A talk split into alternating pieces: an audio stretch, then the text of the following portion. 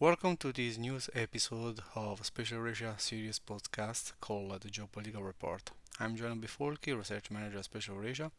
and today I want to discuss with you the recent interview that the Consul General of the Islamic Republic of Iran, Dawood Mirzakhani, in Kazan, in Tatarstan, gave to Tatar Inform. He stressed that in twenty twenty-three the trade turnover between Iran and Tatarstan increased by twenty-five percent, and the two republics are on the right path to increase their cooperation in different fields. This is really important, and the reason why I would like to stress it, to investigate these issues with you today, is the fact that Tatarstan has become one of the main actors who promote the Kremlin's foreign policy in the Middle East and Central Asia, and also by the fact that uh, Iran has increased its support and role in Russia's uh, geopolitical strategy in the Eurasian strategic chessboard. So, in twenty twenty-two, as Mirzakhani said, the trade turnover between the Islamic Republic of Iran and the Republic of Tatarstan amounted to one hundred eighty-two million dollars. But in twenty twenty-three, the two countries registered an increase by twenty-five percent, and the total trade turnover reached more than two hundred million dollars.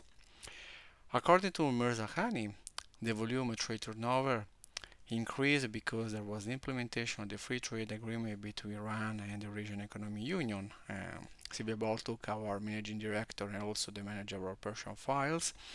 wrote about uh, the Iranian interest in the Eurasian Economic Union, also this free trade agreement, and the possibility to open a free trade zone between Iran and the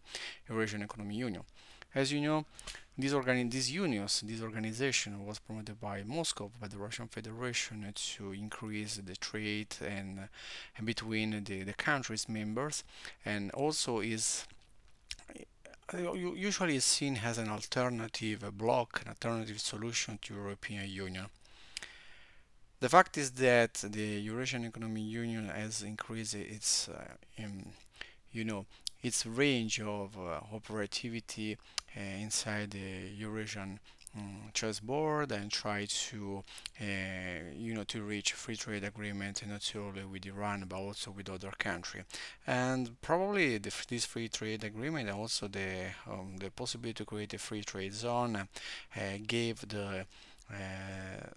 the impulse, the boost to these two countries to increase their trade turnover. Also, what is even important in this case is to assess the fact that uh,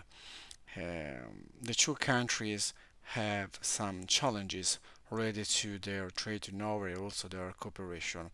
And probably the main issues is the logistics and transport. Uh, in fact, even though the Russian Federation is one of the main promoters, uh, together with Iran, of the International North-South Transport Corridor, which should link Saint Petersburg to India by crossing some different states, especially Iran, in this case, uh, we can see that there are some challenges which are undermining the project. One of the challenges could be the logistic and transportation infrastructures in the region, but also the fact that there is a pressure from the West, particularly because of the Western sanctions against both Iran and Russia. Also, the two parties discussed the implementation of the project and also the possibility to develop a future logistic and transport project, and Iran was one of the main actors during the Russia Islamic World Kazan Forum, which happened in May twenty twenty-three, so last year, and which gathered more than six thousand, seven thousand representatives of different countries from the Arab-Muslim world. And in that case, uh, Russia focused more about uh, bilateral trade with countries in the Middle East and Africa, and also in Asia from the Arab-Muslim world. They also focused attention on Islamic banking, because as we wrote several times on Special Eurasia, uh, Russia started in twenty twenty-three this pilot project to promote Islamic banking in from four different uh, republics in the Russian Federation: Chechnya, Dagestan, Bashkortostan, and of course Tatarstan. So why does it matter? It matters because, first of all, The increased uh, trade volume between Iran and Tatarstan and Iranian Tatar interest uh, to improve their relations, their cooperation, confirms the fact that Tatarstan plays a strategic role in uh, Russian foreign policy, particularly with Middle Eastern countries or country which belongs to the Arab-Muslim world. Secondly, we know that Iran and Russia are increasing their cooperation, particularly in the face of Western sanctions, and uh, Tatarstan can support uh, their cooperation, particularly because uh, the Tatar role in the Russian economy. Tatarstan is one of the richest uh, republic in the country, has uh, positive figures in energy market with oil and gas. That Neft is the local state company which has increased its presence in the Middle East and Central Asia, and also Tatarstan has positive trends uh, also in agriculture and agribusiness and also in industry. Uh, furthermore, we can also say that uh, Iran in this case uh, proved that could be a good supporter or uh, strategic partners for the Russian Federation, and uh, in this case uh, not only Tatarstan but also the Eurasian Economic Union can play a major role uh, to promote the bilateral trade and to strengthen the relations between the two parties.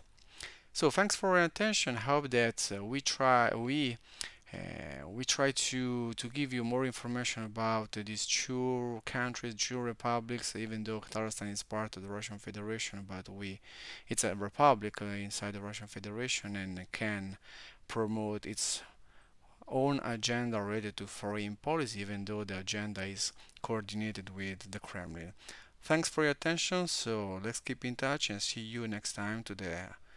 next episode of Geopolitical Report.